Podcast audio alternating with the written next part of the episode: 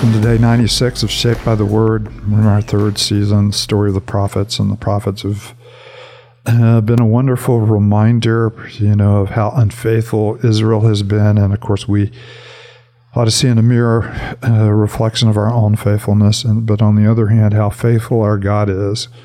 And the fact that He hasn't given up on a stubborn and obstinate people, people who've had all of the you know, grace of knowing his law and knowing his instruction, seeing his mighty hand in deliverance and celebrating his goodness.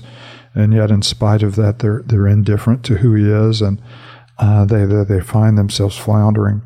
And, and, God's continued pursuit and continued, you know, uh, you know, call to it, you know, stubborn people. And uh, we, we're just in love with the fact that the Lord does pursue us he does contend with us. He shows himself strong and, um, irresistible when we try to resist him, and he shows himself gentle when we come to him humbly. So uh, we finish out this week uh, in uh, Isaiah 44, and we'll read the first part of that chapter together. As always, when we read, we, we, we pause and we realize the moment uh, that you know stands before us is a gift from God that we may see him and know him and be formed by him for his grace, for his glory, and for the joy of the nations. So, David, you mind lifting us up with a word of prayer? Yeah, let's pray. Father, thank you for time in your word. And, and we do ask that you would form us, you would shape us uh, to not look more and more like the world around us, but that we would look more and more like how your word has called us to be. And we know that's only a work that your spirit can do in us. So we ask now that the, the Spirit be at work, um, transforming us and making us into your people um, to live for your glory here in this time and, and in this place. We pray this all in the name of Jesus. Amen. Isaiah 44. But now listen, Jacob, my servant, Israel, whom I have chosen. This is what the Lord says He who made you and formed you in the womb, and who will help you. Do not be afraid, Jacob, my servant, Jeshurun whom I have chosen. For I'll pour water on a thirsty land and streams on the dry ground. I'll pour out my spirit on your offspring and my blessing on your descendants. They will spring up like grass in a meadow, like a poplar tree uh, by flowing streams. Some will say, I belong to the Lord. Others will call themselves by the name of Jacob. Still others will write on their hand, the Lord's, and will take the name of Israel. This is what the Lord says Israel's King and Redeemer, the Lord Almighty. I am the first and the last. Apart from me, there is no God. Who then is like me? Let him proclaim it. Let him declare and lay out before me what has happened since I established my ancient people and what is yet to come. Yes, let them foretell what will come. Do not tremble. Do not be afraid. Did I not proclaim this and foretell it long ago? You are my witnesses. Is there any God besides me? No, there is no rock. I know not one. All who make idols are nothing, and the things that they treasure are worthless. Those who would speak up for them are blind, they are ignorant to their own shame. Who shapes a god and casts an idol, who can profit, um, which can profit nothing? People who do that will be put to shame. Such craftsmen are only human beings. Let them all come together and take their stand. They will be brought down to terror and shame. The blacksmith takes a tool and works it uh, with it in the coals. He shapes an idol with hammers. He forges it with the might of his arm. He gets hungry and loses his strength. He drinks no water and grows faint. The carpenters measure with a line and makes an outline with a marker. He roughs it out with chisels and marks it with a compass. He shapes it in human form, human form in all of its glory, that it may dwell in a shrine. He cuts down cedars or perhaps a cypress or an oak.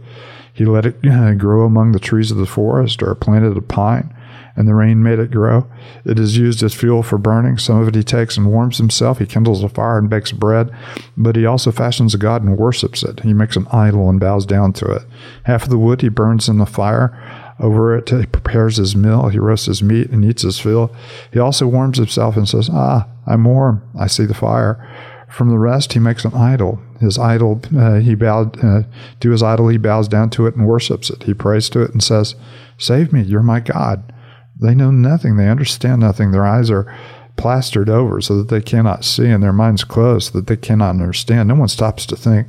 No one has the knowledge or understanding to say, half of it I use for fuel. I even baked bread over its coals. I roasted meat and I ate it.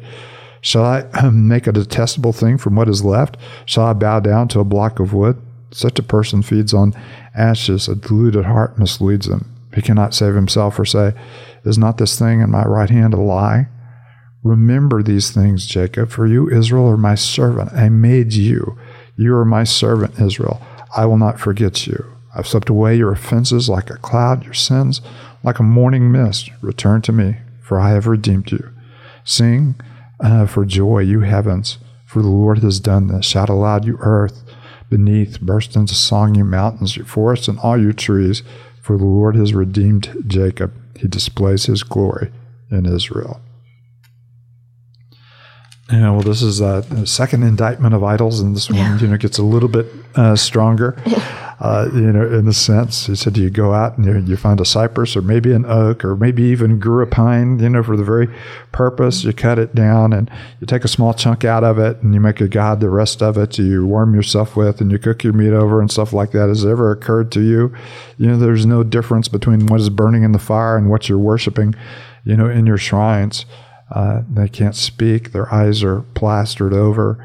Uh, and it is just incredible image you know, your God is using you know to indict you know Israel for the you know silly things that they've trusted in.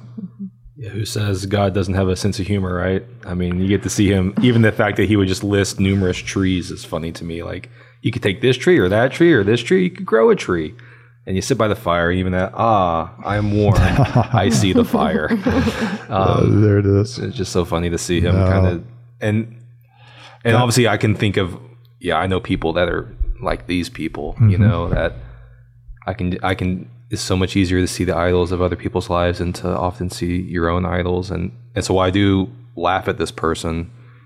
I can quickly think this person isn't me, but that person is me so often, and and that's to my shame, as he said earlier. No, it, it, it is. I mean, you know, and, and, of course that's you know part of you know why we come to the Word on a regular basis. You know, to be you know, uh, uh, and it's so meaningful to us. You know, the, the, the you know title of this podcast to be shaped by the Word, to have our hearts recalibrated. Mm-hmm. Uh, you know, to look away from you know worthless things and to look into things of ultimate value, and to to be reminded and as Peter, you know, would you know, say that you know it's no it's no problem for me to say the same things to you over again. Or I'm sorry, Paul said that, and mm-hmm. and, and, it's true for us too. You know, verse nine sums it up: all who make idols are nothing, and the things they treasure are worthless. And and that's true whether they're you know they're cast in the image of human beings and set up in a shrine, or whether they're in our garage, parked there, waiting for our next you know garage sale. The things that uh, we happen to put a lot of value in have no value, and the one thing that we we put very little value in is of ultimate value, and that's the grace that we find in the work of our Lord who created us. I, I love what he's talking about when he's talking about you're forming an idol, and he says you you put it in human form, that glorious form, mm-hmm. reminding them who was it that formed, right. you know, humanity out of the dust, and then he says to them, "I have formed you right. in, in, the womb." Mm-hmm. Uh, you know, I, I have created you and mm-hmm. you're creating idols and how in the world you know can these idols be of anything? Look at what i've created in you and all of your glory and all of your abilities. And look at what you have created and, and we've been you know through this all week long. You mm-hmm. even have to nail the feet to the floor so it won't fall flat on its face. And then yet you see grace at the end right? So if you're listening or if you're like me and you're like oh dang it i'm convicted of some idols. And he's like well you can return to me. You know, like you can come back to me. I'm your redeemer. I'll those sins, man. That's just like the, the morning mist. Like I, I'll remove it. I'll sweep it away. And and I I feel like I mean it happens kind of quickly here in in the passage, but mm-hmm. you know so often we are kind of slow to return to the Lord, and and that is why I think Paul, like what you're saying, that's that's the beauty of the grace of the scriptures in your life. That's the beauty of the grace of community and even gathering corporately with the church is it kind of puts that back in front of you again like hey you you might have drifted. You can return you can come back to the redeemer. And, and that's always good news. And i just love that um, you know he does tell them not to be afraid. Uh, jacob my servant for i will pour water on the thirsty land and streams on the dry ground. Yeah. so just just the reality that God is chosen, but God is keeping those that He has He has chosen. No, and their flourishing is in Him, and of course they have. You know, we we have a lot to be afraid of as we, you know, kind of our nation you know, is in, in turmoil. We're you know kind of really. Uh, you know, turn one against another. There, there's even you know talks of civil war, whether it never gets you know past Twitter or whether it does go further, or whatever it does. We have a lot to be afraid of, but they're being swept back and forth through major powers. They've been overrun, you know, on, on more than one occasion. They've had enemies right outside the gates, you know, that've been repelled. They've finally been brought into captivity in Babylon. Uh, you know, they, they have a lot more on the horizon to be afraid of. But God says, you know, and, and this is going all the way back to chapter 40. You put your hope in me, mm-hmm. and I'll renew your strength. Mm-hmm. If you put your hope in your youth, even youths, you know, melt. Uh, but if you put your hope in me, I, will renew your strength. And of course, we have the again the rhythm of the prophet. We move easily from, you know, judgment to grace, mm-hmm. and, and uh, we've tried to emphasize, you know, this week in our you know, podcast, it, it, it, all depends on how we meet God. If we meet God in our pride, then we can be assured of His resistance and His judgment. Uh, you know, Paul and Peter both said it. You know, God opposes the proud, but gives grace to the humble. Therefore, humble yourself under the mighty hand of God. He might lift you up in due time. And uh, that's that's you know when we humble ourselves before the Lord, we find grace. When we harden our hearts before Him, we we find judgment. And that's why you'll find these rhythms moving back and forth in Scripture because of the same rhythms in our life. We move from pride to grace, from pride to grace, mm-hmm. you know, back and forth.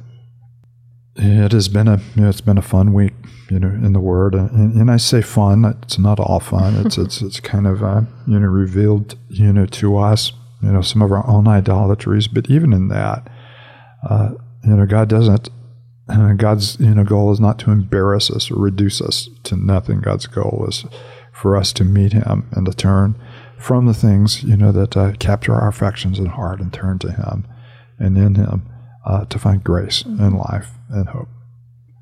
Cindy, why don't you close us out with a word sure. of prayer? Father, we thank you and, and, praise you that, that you are our God. There is no one or no other like you. You are our rock. And because of um, your faithful servant, Father, you have provided for us in ways that we could never, ever begin to even provide for ourselves. That you have taken care of our sin and you have distanced it from us, Lord, that you might have fellowship with us. And we thank you for that great work. May we just be reminded again today um, that we belong to you and that you've provided for us through your Son, Jesus Christ. And we pray this in his name. Amen.